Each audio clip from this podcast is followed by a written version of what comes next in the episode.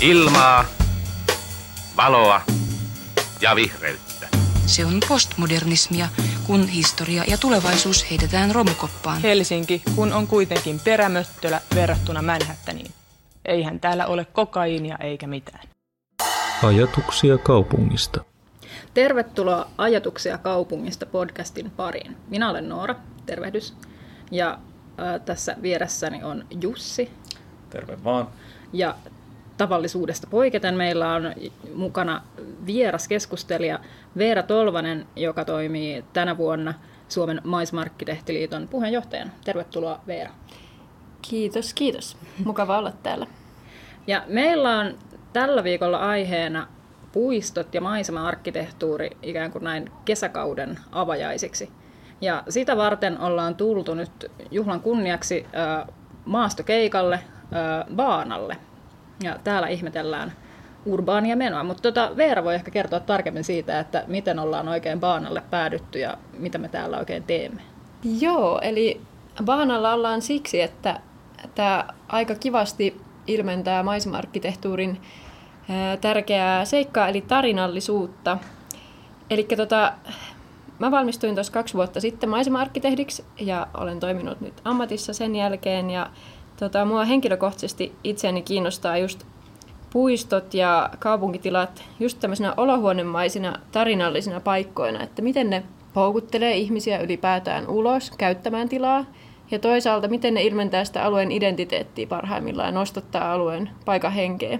Niin, siis tuli vaan mieleen, että siis tämä baana on jotenkin mun mielestä tosi mielenkiintoinen, en tiedä miksi tätä pitäisi kutsua tila tai, tai paikka tai konsepti, koska, koska se jotenkin, tämä on tämmöinen hybridi, että tässä on niin paljon mm. kaikkea, että periaatteessa usein baanaan viitataan ehkä lähinnä siinä niin kuin kulkureittinä, mutta että tässä on myös paljon näitä just eri hengailutiloja. Tämä ei mikään perinteinen puisto, mutta ei toisaalta myöskään mikään niin kuin pelkästään se kevyen liikenteen väylä tai, tai mikään väyläkään. Et. Kyllä, ja täällä on erinomainen paikka pelata vaikka pingistä, mm. jos sellaisesta tykkää.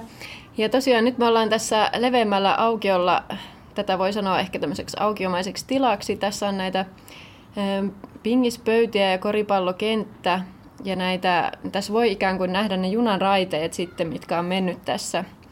Ja tota, ne on nyt vaan uudelleen muotoiltu tällaisiksi toiminnallisiksi pelialueiksi. Eli tässä nyt päästään siihen tarinallisuuteen, mistä mä puhuin, että tämä on maisema-arkkitehtien suunnittelema ja tässä on just mietitty, että miten sitä junaradan henkeä voidaan tuoda tällaiseen kapeeseen paikkaan sitten toiminnalliseksi puistoksi.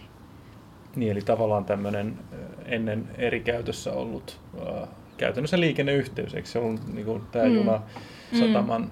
raide, niin se on nyt ikään kuin muutettu tämmöiseksi uudeksi nykyaikaiseksi puisto tai niin, onko se nyt sitten katutila vai puistotila? Mutta joo, ehkä tuohon maisema vielä, että kaikki on varmasti matkustellut eri puolella maailmaa, Suomea, ja aina välillä tulee semmoinen fiilis, että vautsi, onpa upea puisto, ja onpa hieno paikka, ja miten tässä on nyt näin hieno valaistus, tai onpa upea, että täällä on tämmöinen ulkokirjasto tehty nyt tänne puiston puiden latvojen katveeseen.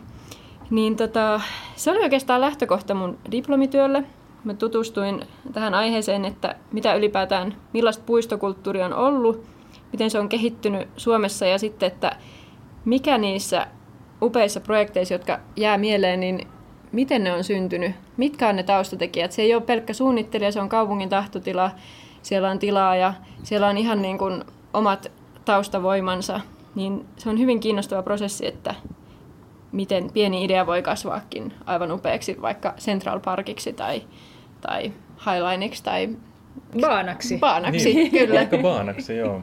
Niin onhan siis sitä, mä olin melkein, mä en ilmeisesti pääse yli tästä, tästä baanasta ollenkaan, mutta et, et onhan tämä monella tapaa jotenkin semmoinen ruumiillistuma siitä, että miten kaupunki muuttuu jotenkin, että ne satamatoiminnot on nyt siirtyneet pois ja mm. sitten tämmöinen rata jää käyttämättä ja ikään kuin turhaksi ja, ja sitten tota, semmoinen ikään kuin jos nyt voi kuvitella niitä keskustan tuntumassa olleita satamatoimintoja, että ne on vähän niin kuin sen teollisen Suomen, niin kuin, tai savupiipputeollisuus Suomen niin kuin, semmoista kuvastoa, niin sitten kun ne häipyy pois, ei toki niin kuin häviä, vaan menee muualle, niin sitten tota, tämän niin kuin raskaan teollisuuden tai tämän satamaradan paikalle tuleekin sitten nämä niin kuin kaupunkilaiset pyöräilijät ja kevyt liikenne jotenkin paljon niin tämmöistä ikään kuin pehmeämpiä toimintoja. Et, et kyllähän se jollain lailla niin kuin kuvastaa myös sitä, että miten tämä koko kaupunki on muuttunut. Et, et siellä mm. niin kuin, osa niistä voimista varmasti, jotka niin kuin vaikuttaa kaikkeen kaupunkitilaan on just niin, kuin niin, niin isoja kehitystrendejä, että niihin ei niin kuin yksi ihminen tai suunnittelija voi vaikuttaa, mutta sitten on tietysti niin kuin just mitä säkin olet sun dipassa kuvannut, niin sitten paljon niitä,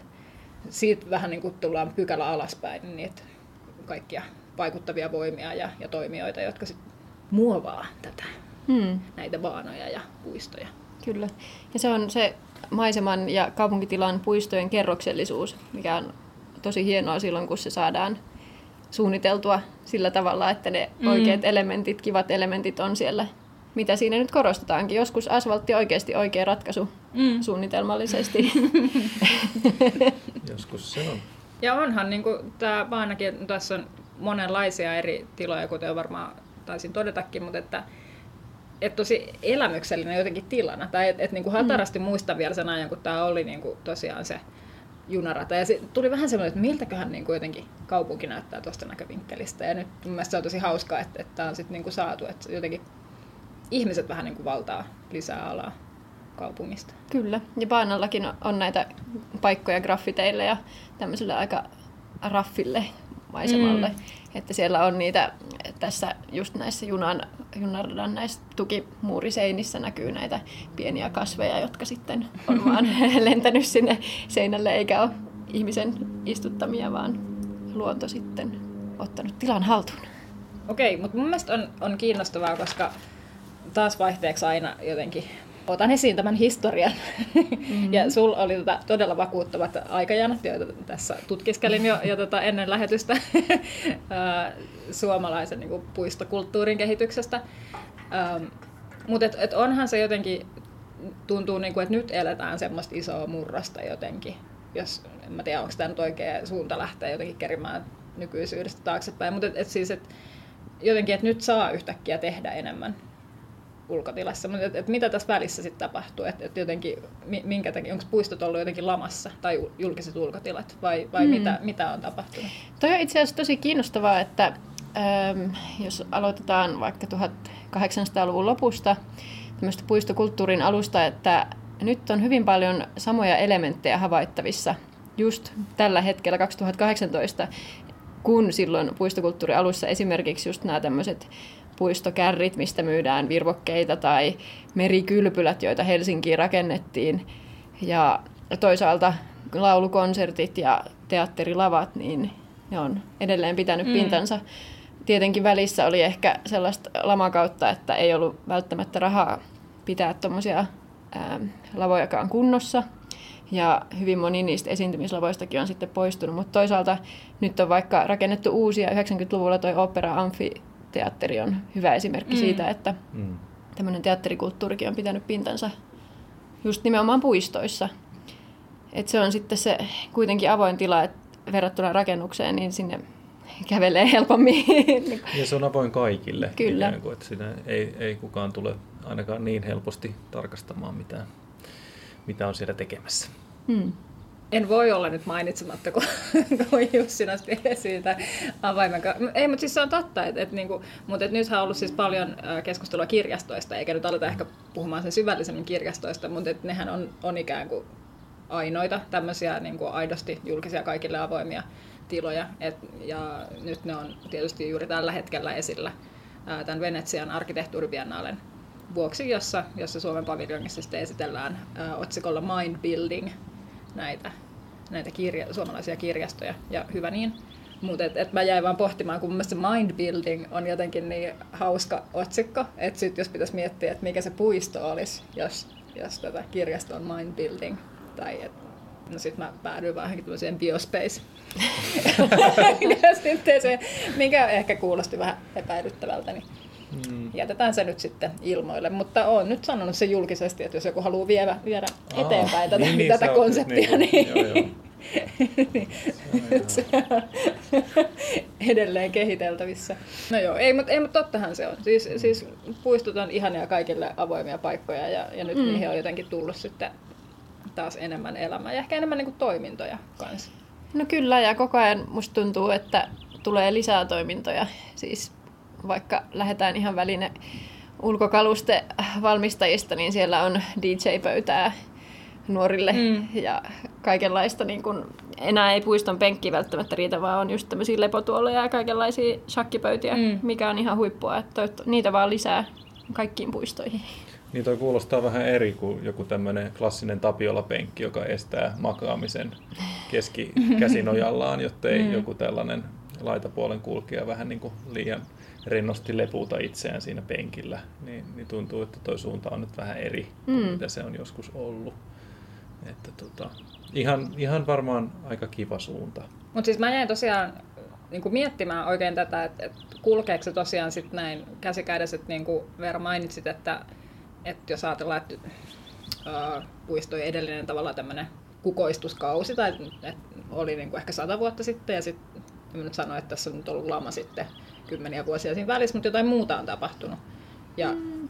ni, niin, no, mutta joka tapauksessa, että, että siis pohdin vaan sitä, että kuinka paljon se on muutenkin ehkä sidoksissa tähän niin kuin meidän kaupunkirakenteeseen ja tapaan ajatella kaupunkia, että että miten vaikka modernismin myötä, että kun jotenkin tämmöiset niin kuin valoisuus ja jotenkin terveellisyys ja kaikki tämmöiset tuli, että, että sitten ei ehkä niin kuin tehtykään, niin kuin, en tiedä nyt oletko samaa mieltä, mulla on jotenkin nopeasti luettu historia tästä aiheesta, mm. mutta että et ei tehtykään ehkä puistoja tai ulkotiloja semmoiseen niin hengailuun tai näyttäytymiseen, mm. vaan enemmän siihen liikuntaan ja, ja tervehtymiseen ja tämmöiseen, jolloin sitten ne tilatkin on niin kuin sitä varten suunniteltu.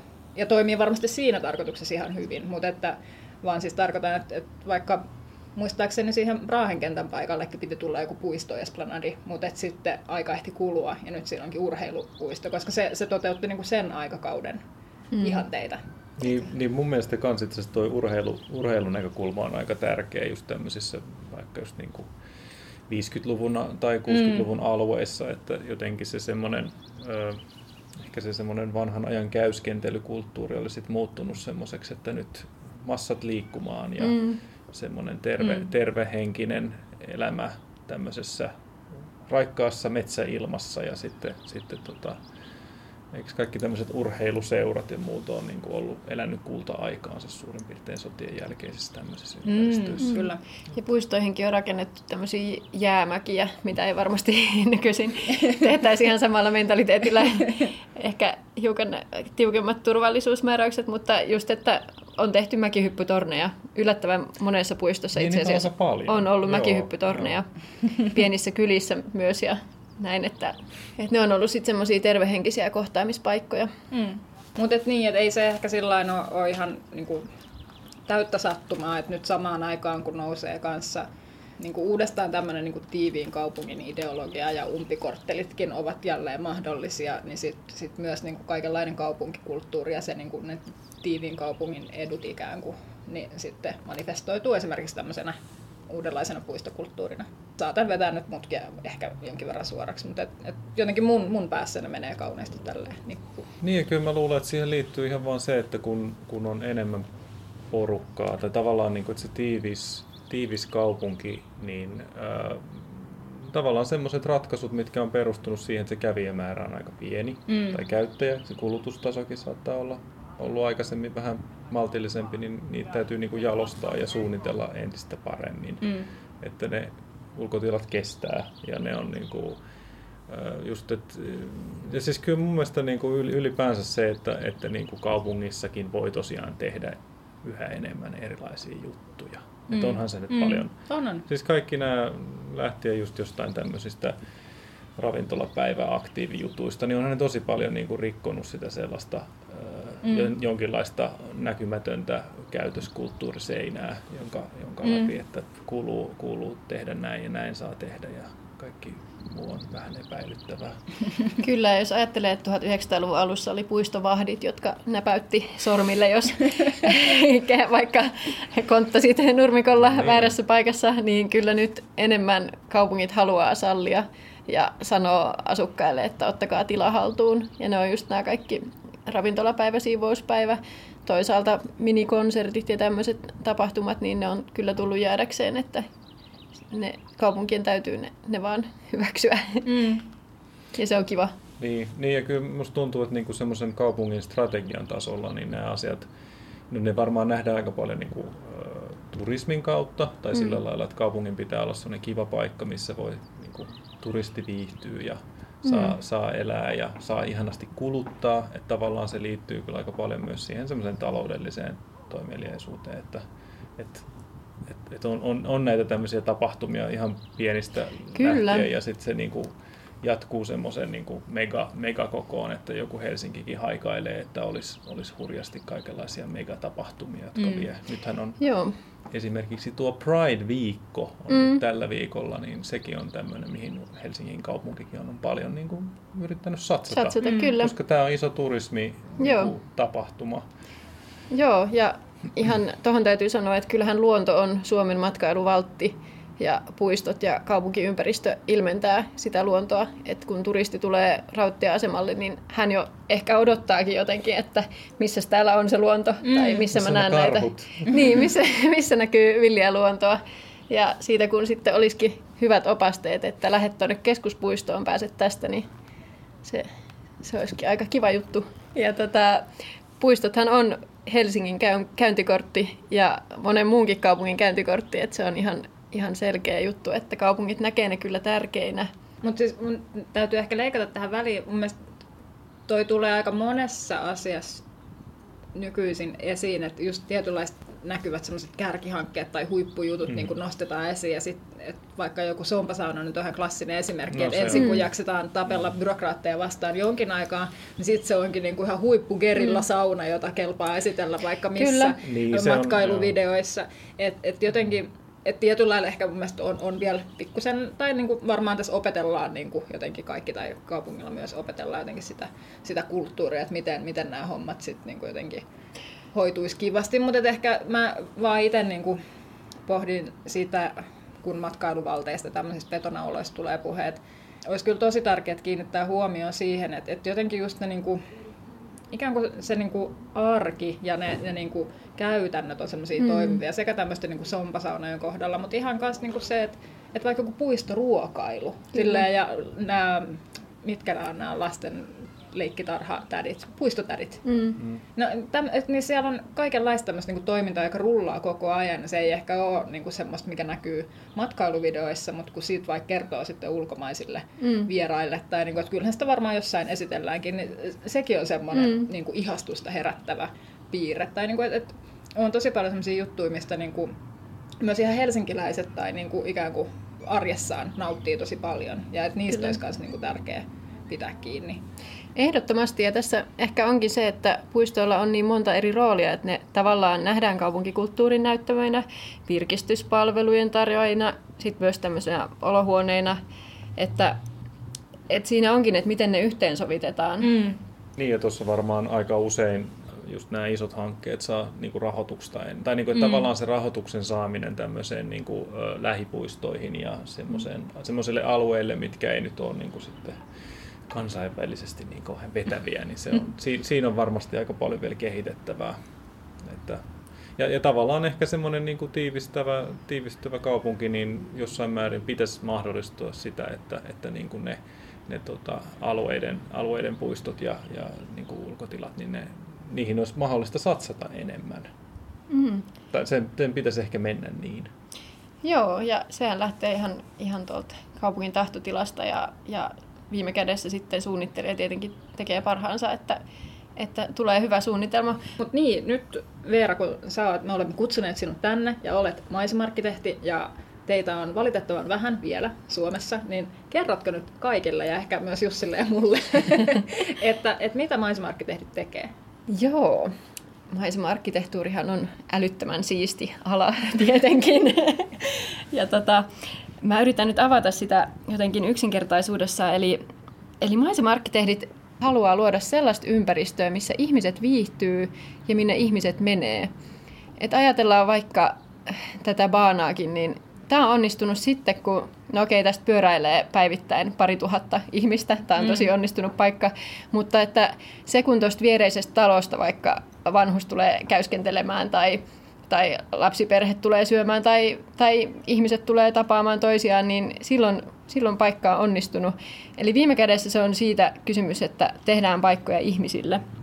Ja tota, tietenkin se maisema, niin se, me ollaan tekemisissä elävän luonnon kanssa.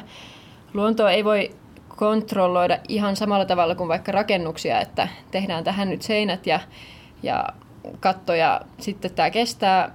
Maisemassa on no ihan maaperä, toisaalta tuuli, sääolosuhteet, vesi, miten vesi, jos sataa paljon, niin alkaako tulvimaan ja miten se vesitalous toimii tontilla? Ja toisaalta mitkä on ne maaston muodot.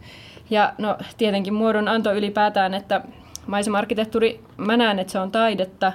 Ja se on, muodonanto annetaan sitten just näillä kasvillisuudella, toisaalta toiminnoilla, toisaalta just tämä ihmisten sosiaalinen käyttäytyminen, että ihminen menee paikkaan ja vaikka on yksinäinen, niin sä voit kokea, että sä oot osana kaupunkia, niin se on hirmu tärkeää.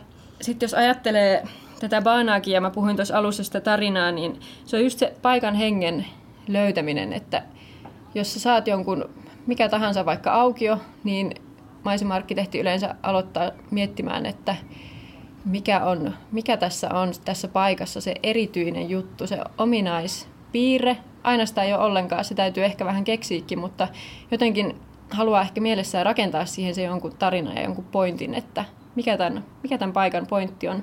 Toisaalta se on älyttömän iso kirjasto. Sä voit miettiä, että haluanko mä laittaa tähän amfiteatterin. No okei, okay, nämä tulee monesti myös tilaajalta, mutta itse tietenkin voi myös ehdottaa vaikka konsulttina, että millaisia toimintoja siellä on. Mutta just, että laittaanko tähän pitkä pöytä, missä ihmiset syö yhdessä vai onko tämä semmoinen, että tässä onkin erillisiä pöytiä ja ollaan vähän omissa porukoissaan. Et sillä voi, siinä kuitenkin niin kun synnytetään kohtaamisia. Hmm. Se on kauhean kiinnostavaa.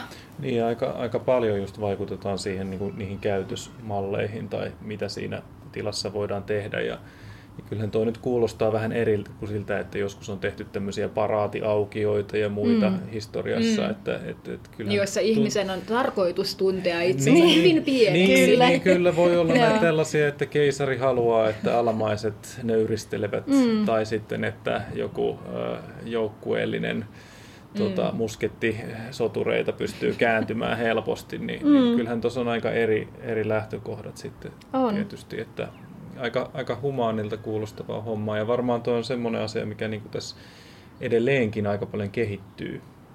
Kyllä. Ja ehkä vielä se, että tavallaan se, mikä näkyy sitten ihmisille joku, mä muistan joku maisemarkkitehti on sanonut, että suunnitelma on silloin hyvä, kun sitä edes huomaa. Että kaupunkitila toimii niin hyvin, että sä et edes mm. ajattele, että ahaa, tämäkin on varmaan joku suunnitellut. Niin, no joo, kyllä mä oon osittain samaa mieltä, mutta jotenkin pitäähän siinä tulla semmoinen tietynlainen ihastumisen fiilis tai tai no ehkä toi on nyt vähän naivisti sanottu, mutta tavallaan, että kun on niin, varsinkin tässä tiivistyvässä kaupungissa, älyttömän hektistä, aistit koko ajan jotenkin niin kuin herkkänä pyöräilee tuolla ja sitten kun menee puistoon, niin on jotenkin semmoinen, ahaa, nyt on rauhallinen hetken mm. hengähdys, niin se on jotenkin se, mitä kaipaa just tässä niin kuin hektisessä kaupunkitilassa. Ja tietenkin se on sitten ihan eri onhan paljon, niin kuin, joskus suunnitelmattomuus on hyvä asia, että on luonnontilaisia alueita ja no nekin on yleensä suunniteltu, että se pidetään niin, niin luonnontilaisena. Joo. Mutta että nyt kun me ollaan tässä baanalla, niin tietenkin tässä nyt on lähinnä mielessä se, että mm. tämmöisessä kaupunkitilassa niin haluaa sen hetkellisen levä, levähtämisen.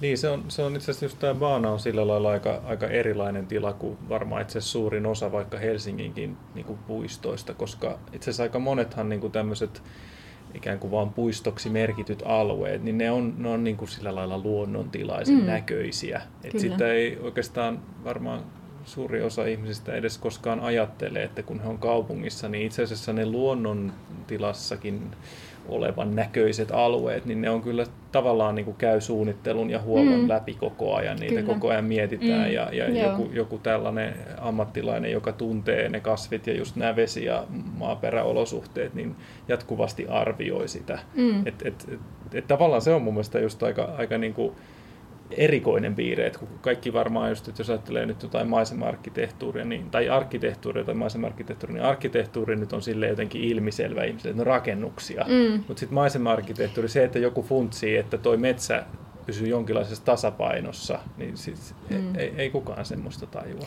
Niin ja metsä on tässä ja tästä avautuu tämmöinen tietty näkymä ja tämä vaikuttaa tunnelmaan ja tämän alueen. No, no joo, siinä niin, on... Kyllä. Et ja näin kaikki kuulijamme ymmärsivät elämänsä Matrixissa. niin, näin se on. Kyllä. Näin se on, Mutta se on just, että muutenkin usein, usein kysytään, että no, sä oot maisemarkkitehti, niin teet sä niinku pihoja ja puistoja?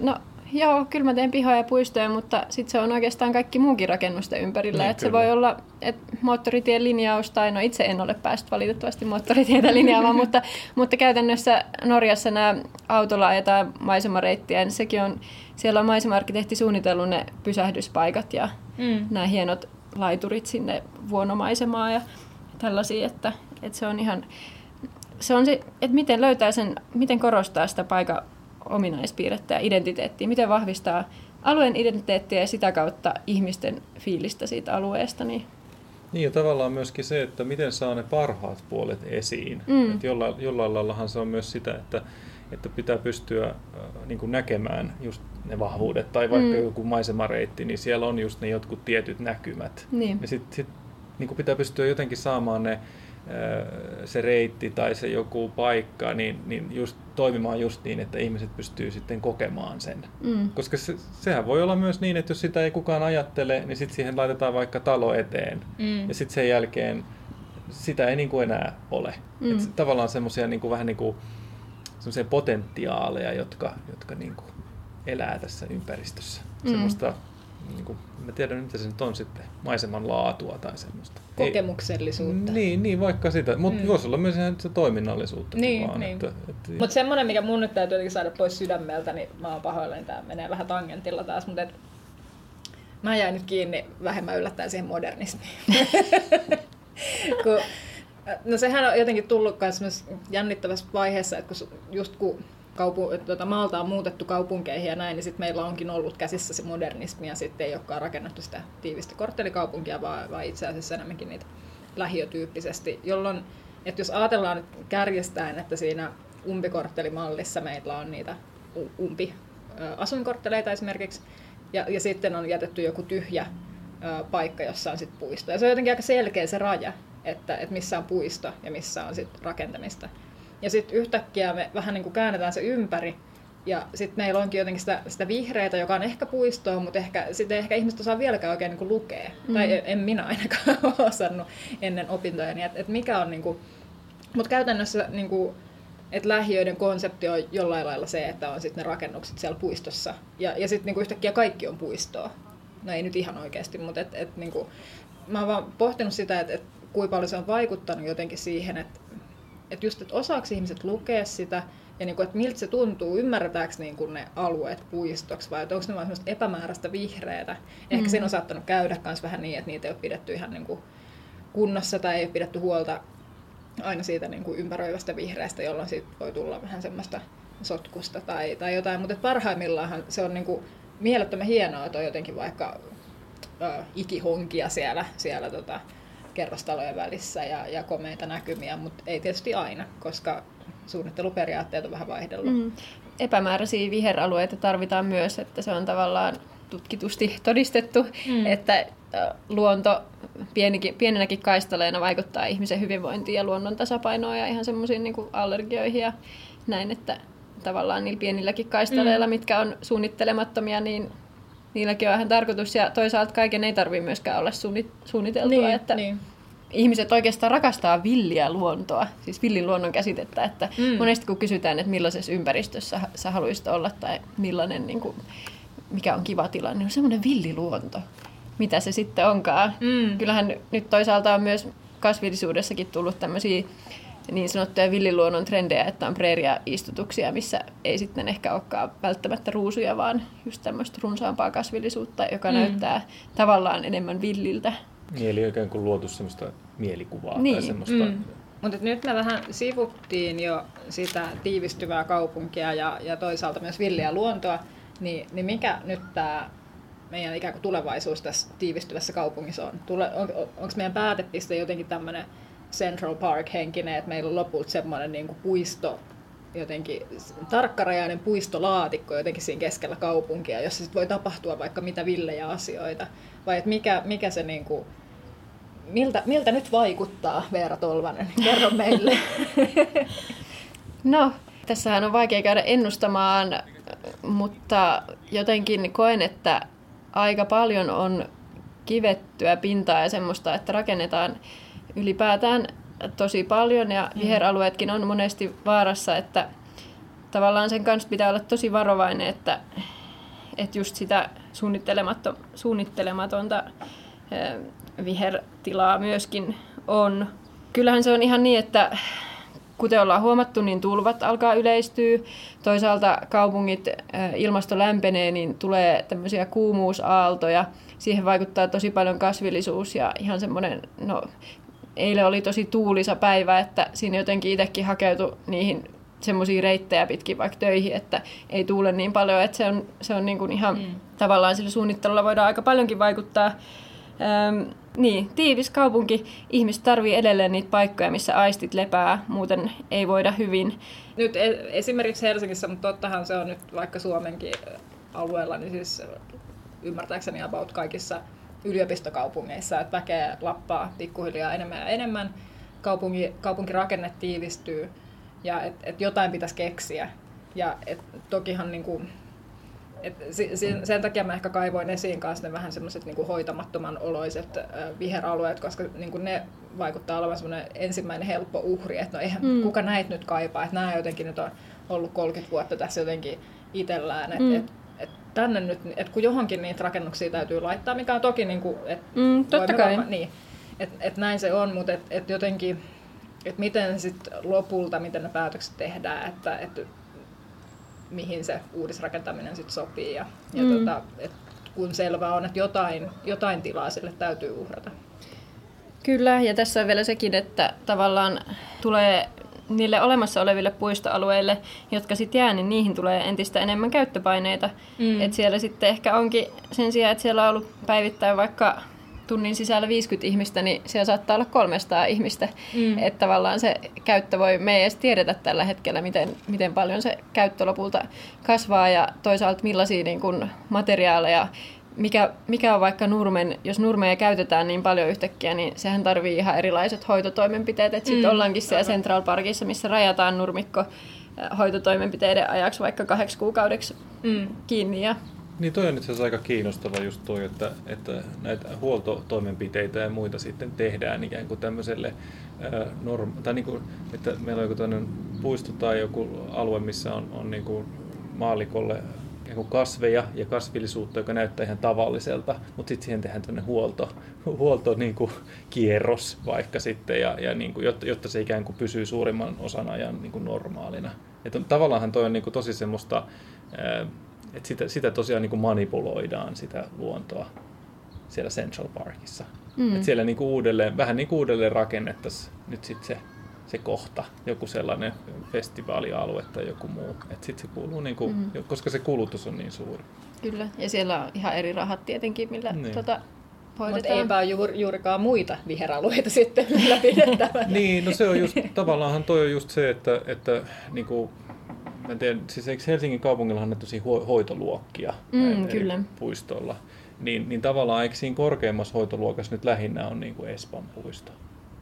No ainakin mä, Esplanadin. Niin, mä, mä, mä, ymmärtänyt, että niitä on lop, niin. mä ymmärtänyt, että niitä on loppujen lopuksi tosi vähän niitä mm. semmoisia. Että et tavallaan se, että et meillä on niinku pinta-alassa aika paljon mm. sitä viheraluetta, niin sitten totta kai se on just hyvä, siitä nautitaan ja se on just sitä mm. arkista mm. viheraluetta, joka tuottaa näitä hyviä puolia, mutta sitten just se, että se huolto, tavallaan just se sellainen huoltoajattelu, niin se voi olla niinku aika, aika rajoittunut tai sillä mm. että ei ole, ei ole niinku mahdollisuutta sitten niinku Hmm. Et, et, et sekin toisaalta niin kuin aika paljon ohjaa sitä, että mitä voidaan missäkin päin tehdä. Totta kai, ja kyllähän sitten on kasvivalinnoillakin voidaan sitten vaikuttaa, että millaisia kasveja, että niitä ei tarvitse vaihtaa sitten vaikka kesäkukat tai muut, että ne ei ole joka paikkaan tietenkään sopivia. Mutta tuosta tuli mieleen, että kyllähän tämmöistä mekin suunnitellaan paljon kouluympäristöjä ja päiväkotien ympäristöjä, että nehän on myös mm. niin äärimmäisen tärkeitä ihan tässä tiivistyvässä kaupungissa mm. ja muutenkin, että että niin kuin ne saattaa olla monelle lapsellekin va- vaikka ainut luontosuhde tyyli, jos asuu mm. keskustassa ihan semmoisella niin kerrostaloalueella, missä ei ole hirveästi vaikka viheralueita, niin et älyttömän tärkeitä viheralueita nekin. Mm. Ja toisaalta nyt on tullut näitä kattopihoja myöskin ja tällaisia isoja niin kuin ostoskeskuskomplekseja, missä sitten rakennetaan luonto aivan niin kuin nollasta tai kattojen päälle, mm. että sekin on ihan tiivistyvässä kaupungissa alkaa olemaan normi. Niin nyt kysyn itse asiassa, kun, kun en tiedä, tuli tuosta tota, koulu esimerkiksi vaan mieleen, että kun puhutaan paljon nyt niin kuin monien julkisten rakennusten, mutta erityisesti päiväkotia ja koulujen niin kuin vaikka iltakäytöstä ja sit monikäyttöisyydestä, mm. niin onko se vaikuttanut jotenkin niiden pihojen suunnitteluun myös, että, että niin kuin missä määrin koulupiha on ikään kuin vain koulupiha vai niin kuin ajatellaanko siinä niitä muitakin käyttötarkoituksia? Kyllähän siinä ajatellaan muitakin käyttötarkoituksia, jos miettii, että koulun pihoihinkin me yleensä laitetaan tämmöisiä ulkoluokkahuoneita, niin miksi ne ei voisi olla just tämmöisiä iltatanssiharjoituspaikkoja tai mm. tällaisia, että varmasti siinä on paljon potentiaalia ja, ja nimenomaan se olisi just ihan huippua, että voisi käyttää niitä koulun pihoja sitten tämmöiseen yhteisölliseen käyttöön iltaisin. Et, mm. et ehkä se, mä en tiedä vaikuttaako se suoraan, voi, voi varmasti vaikuttaa, mutta voi ehkä myös suunnittelijana itse koittaa sitä markkinoida, että mm. täällähän te voitte sitten järjestää ja antaa harrastuskäyttöön ja näin. Mutta siinäkin on ehkä kysymys, että jos sulla on vaikka tuommoinen amfi pihalla, niin sitten siinä voi tehdä jotain tämmöisiä hoitosopimuksia, että me siivotaan sitten, kun ollaan käytetty tai mm. jotain tällaista. Ja tietenkin niin. vessoja, vessat on tosi tärkeitä, mm. että sitten pääsisi koululle käyttämään näin. Että mm. Joo, mutta siis vaan huomasin itsestäni, että selvästi olen minäkin tämmöinen modernismin tuote. Jotenkin siis ajattelen automaattisesti, että päiväkodin piha on päiväkodin käyttäjille mm. ja koulu, koulupiha on koululaisille, mutta niin. että mikään hän ei varsinaisesti estä.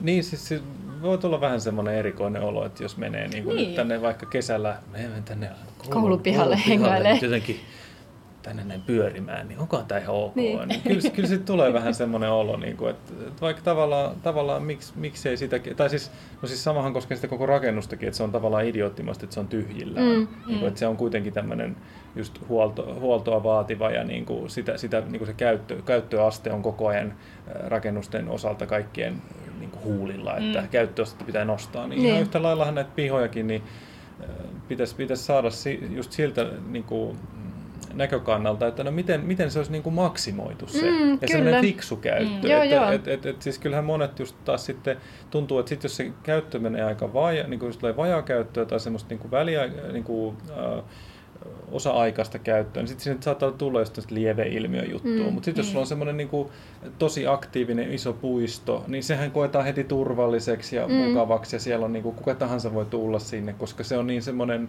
jotenkin mm. siellä on semmoista hyvää elämää. Mm. Et, et kyllähän toi tavallaan pitäisi melkein olla itse asiassa aika korkealla listalla mm. just näissä, koska ne on niiden kaikkien ihmisten saavutettavissa. Joo, ja kyllähän koulun pihoilla voisi järjestää tämmöisiä, ja varmasti järjestetäänkin, mä oon ihan varma, että ne on käytössä mm. iltaisinkin, mutta just luontokoulua ja mitä tahansa mm. niin, tämmöisiä harrasteasioita. Okei, onko meidän epistola, alkaako olemaan tässä? Mäkin olen kaikki mun ylöskirjoittanut vitsit käynyt jo, jo läpi suurin piirtein. Öm, joo, näin se on. Ja olen, olen puhunut nyt yhteen jaksoon riittävästi modernismista. No mitäs, jos vielä palataan, koska tykkään palata asioihin tälleen vähän hitaasti, mutta tota, mainitsit jossain vaiheessa ilmastonmuutoksen ja, ja huulevedet ja, ja tämmöiset, niin tota, mitä, on varmasti paljon muutakin, mitä niin kuin mm. jotenkin kestävään suunnitteluun ikään kuin kuuluu tai miten, miten te jotenkin varaudutte, te maisema-arkkitehdit? mut, Me mut, muutetaan niin. maalle kaikki. no, ei. Talviturkki kasvaa päällä. Joo, niin, mutta miten, miten te varaudutte tulevaisuuden uhkiin? Tai, Joo, kyllähän sitä suunnittelijana päivittäin pohtii sitä, että miten nyt sitten voi ilmentää sellaista kestävää maisema-arkkitehtuuria ja tehdä kestävää maisemaa siltä kannalta, että on järkevät materiaalit ja kiviä ei roudata Kiinasta ja kulut, ke, tuotteet kestää kulutusta ja toisaalta ihan se maan massatasapaino. Eli jos sulla on joku tontti ja sieltä, tulee, sieltä täytyy isoja maamassoja vaikka siirtää, niin voiko niitä hyödyntää jotenkin siinä alueella, jos ne ei ole vaikka pilaantuneita maita, niin siinä on aika montakin kohtaa, missä suunnittelijana voi kysyä, että kumman reitin valitsen, mm. kestävän vai, Aivan. vai vähemmän kestävän. Ja toisaalta loppupeleissähän sitten tämä prosessi suunnitelmasta itse tuotteeksi, puistoksi, niin siinä välissä on urakoitsija ja, ja äh, budjettikierrokset ja, ja muita sellaisia, mitkä sitten vaikuttaa lopputulokseen, mistä ei välttämättä sitten suunnittelijana itse pysty enää vaikuttamaan päätöksiin. Mutta kyllä, se on, se on ihan tärkeitä teemoja. Ja just tämä, että ihmismassoja tulee koko ajan Suomeenkin lisää, niin miten tehdään kestäviä maisemia siltä kannalta, että, että ne kestää ne ihmiset suuren kulutuksen, niin Mm. se on tosi ajankohtainen aihe ihan, ihan kaikkialla Suomessa. No totahan ilmeisesti te ette kuitenkaan joudu ihan yksinään miettimään näitä kaikkia ongelmia. Että Ei suinkaan. siinä, voi, siinä voi olla vähän niin kuin semmoista tiimi, tiimitoimintaa. Mm. Niin tota, yleensä arkkitehdit, kun he tekevät rakennuksia, niin he toimii vähän niin kuin pääsuunnittelijoina, mutta sitten näissä puistoissa niin maisema-arkkitehdit on yleensä, eikös niin? Ee, joo, maisemarkkitehdit pääsuunnittelijoina puistohankkeissa kyllä ja muissakin tämmöisissä ympäristöhankkeissa. Ja tota, meillä on ihan huikeita yhteistyökumppaneita ja iso laaja niin kuin, alainen yhteistyökumppanuus monien kanssa. Että meillä on niin kuin, ihan saattaa olla no, geoinsinööri tai tämmöinen, niin kuin, joka ho- ho- hoitaa sen maaperän, että maaperä kestää ja tekee laskelmat siihen. No sitten ihan rakennesuunnittelijoita, jotka voi vaikka tukimuurien tämmöiset kestävyysrakenteet tai laitureissa laskea ja suunnitella. Valaistusinsinöörejä, valaistussuunnittelijoita. Monet maisema-arkkitehdit suunnittelee myös itse, mutta monessa hankkeessa on myös erikseen valaistussuunnittelija, ekologeja, mm, ympäristöbiologeja, sosiologiakin on tainnut jossakin projektissa olla, että se on tosi laaja kirjo ja todella mielenkiintoista. Ja musta tuntuu, että parhaimmat projektit tulee just näistä yhteistyö, yhteistyöhankkeissa ja no tietenkin arkkitehdit, että niiden kanssa tehdään tosi paljon hommia. Se on aina tosi hedelmällistä ja kiinnostavaa löytää se yhteinen sävel sitten arkkitehtien kanssa. Niin, ja varmaan toi, toi teidän tota, just tämä laaja-alainen porukka, niin se ehkä se kanssa kuvastaa sitä, kuinka, kuinka niin kuin monipuolisesti noita ympäristöjä mietitään. Mm, kyllä, Et, si, et siinä on todella niin kuin hur, hurjan paljon erilaisia kyllä. eri asiantuntijoita, jotka ottaa kantaa ja, ja niin kuin, tava, tavallaan niin kuin, siis kaikenlaisia just tämmöisiä kantavuuksia ja muuta Mm. mietitään, niin kuin, että, että se on varmaan aika monissa tämmöisissä keskustankin puistoalueissa, niin, niin ehkä joku Töölönlahti on aika hyvä esimerkki siitä, Mm. että, että kuinka paljon siinäkin pitää, tai on nähty vaivaa, että se mm. puisto ikään kuin pysyy siinä, että ne reitit pysyy siinä. Ja, Kyllä. et, ja, ja, ja itse asiassa ne on osittain jopa niin kuin ihan niissä sitten budjeteissakin aika isossa roolissa. On, ne on todella Että- isoissa. Maan, maan pinta on pieni osa, mutta se mitä on maan alla Niin. sitten, niin se on ihan mm. valtavat isot rakenteet. Ja varsinkin jos ollaan jossain savimaaperällä tai meren rannassa, joen rannassa, missä on mu- muuttuvia veden korkeuksia, niin se on kyllä monimutkainen prosessi. Ja täytyy vielä sanoa, että unohdin tärkeät, eli nämä just vesiinsinöörit, hulevesiinsinöörit ja tällaiset. Varmasti unohdin vielä jonkun, mutta että näitä suunnittelijoita No tulee sitten riittää. vi- vihaisia puheluita tulee sitten. Niin ne muistuttaa sitten itsestään. Joo, joo, kyllä. Siltainsinöörit, joo. No kyllä, Joo. kaiken takana on insinööri. Joo. Tota, ähm, joo, mutta mä luulen, että meillä alkaa olla vähän tämä jakso, jakso nyt niin kuin ainakin tuon kellon, kellon puolesta niin kuin mm. täys, mutta onko vielä jotain, mitä tulee mieleen sen puuttuneen siltainsinöörin lisäksi? No paljon tulee mieleen, mutta ehkä mitä mä haluaisin vielä tähän loppuun sanoa, niin voisin mainita noista suunnittelukilpailuista, mitä itse toivoisin meidän alalle vielä lisää ja mikä on varmasti meidän Maisema-arkkitehtiliitonkin yksi tärkeistä tehtävistä. Eli jos miettii nyt, että arkkitehtuurikilpailuita on tosi paljon, Mm. tosi paljon tavallaan. Se on se voi... voi, vakiintunut. niin, se on vakiintunut juttu. Puistokilpailuita, suunnittelukilpailuita on ihan kourallinen. Niitä yritetään koko ajan tietenkin viedä kaupungeillakin, kannustaa kilpailujen järjestämiseen, mutta se silti se on semmoinen kulttuuri, että sitä toivoisi niin enemmän Suomeen. Ja siihen tietenkin kannustaa onnistuneet projektit. Mm. Et sellaiset projektit, missä on voitu vaikka suunnittelukilpailuista viedä sinne aivan toteutukseen saakka sillä alkuperäisellä idealla ja samalla suunnittelijalla, niin ne on yleensä aivan huikeita, mm. hienoja hankkeita. Enkä nyt sano, että suunnittelukilpailu on ainut ratkaisu. Se on hieno ratkaisu, koska se luo kaupungille jo semmoista tahtotilaa, että nyt me tehdään tästä jotain erityistä. Ja se tahtotila on loppupeleissä tosi tärkeä, että tietenkin tavalliseen tavalliseen lainausmerkeissä puistoon toimeksiantoon voi itse kehittää aina suuren tahtotilan ja, ja varmasti aina kehitetäänkin, mutta tavallaan se julkinen kilpailu luo aina sellaisen, että nyt etsitään uusia ratkaisuja ja sen sijaan, että on yksi suunnitelma, niin onkin viisi suunnitelmaa ja niistä sitten voidaan katsoa, että mitä mm. lähdetään kehittämään, niin se on semmoinen käyttämätön mahdollisuus vielä. Niin ja varmaan sitä kautta voidaan saavuttaa sitten parhaiten se tarinallisuus, mistä mm. mainitsit tuossa alussa, että voidaan ikään kuin valita, että mikä se tarina nyt sitten on. Kyllä. Niin, niin tavallaan sitä kautta sitten semmoinen joku abstrakti idea voi sitten ehkä päätyä sinne mm. lopulliseen toteutukseen. Niin ja kyllä mulle tuli ainakin noista kilpailuista mieleen, tai ylipäänsä, että ö, jotenkin niin, että, että nyt viimeksi ehkä tavan kansalainen, kuten itse, on kuullut suurista puistosuunnitelmista, ehkä tuon Töölönlahden ää, tai niin kuin Finlandia-talon edustan puistosuunnitelmien niin kuin kontekstissa ja, ja jotenkin Mä vaan toivoisin, että se voitaisiin myös niinku vähän levittää jotenkin sitä ajatusta, että ei tarvi olla aina kysymys jostain valtakunnan paraatipaikasta. Ei, ei. Vaan että nyt just mm. kun meillä niinku kaupunki kasvaa ja tulee myös uusia asuinalueita ja, ja sitten toisaalta niin kuin vanhatkin muuttuu, niin että et mm. sieltä voisi löytyä jotain todella niin kuin mm. herkullisia paikkoja, jossa, jossa sitten niin kuin luoda ihan uudenlaisia Joo. puistoja ja, ja julkisia tiloja.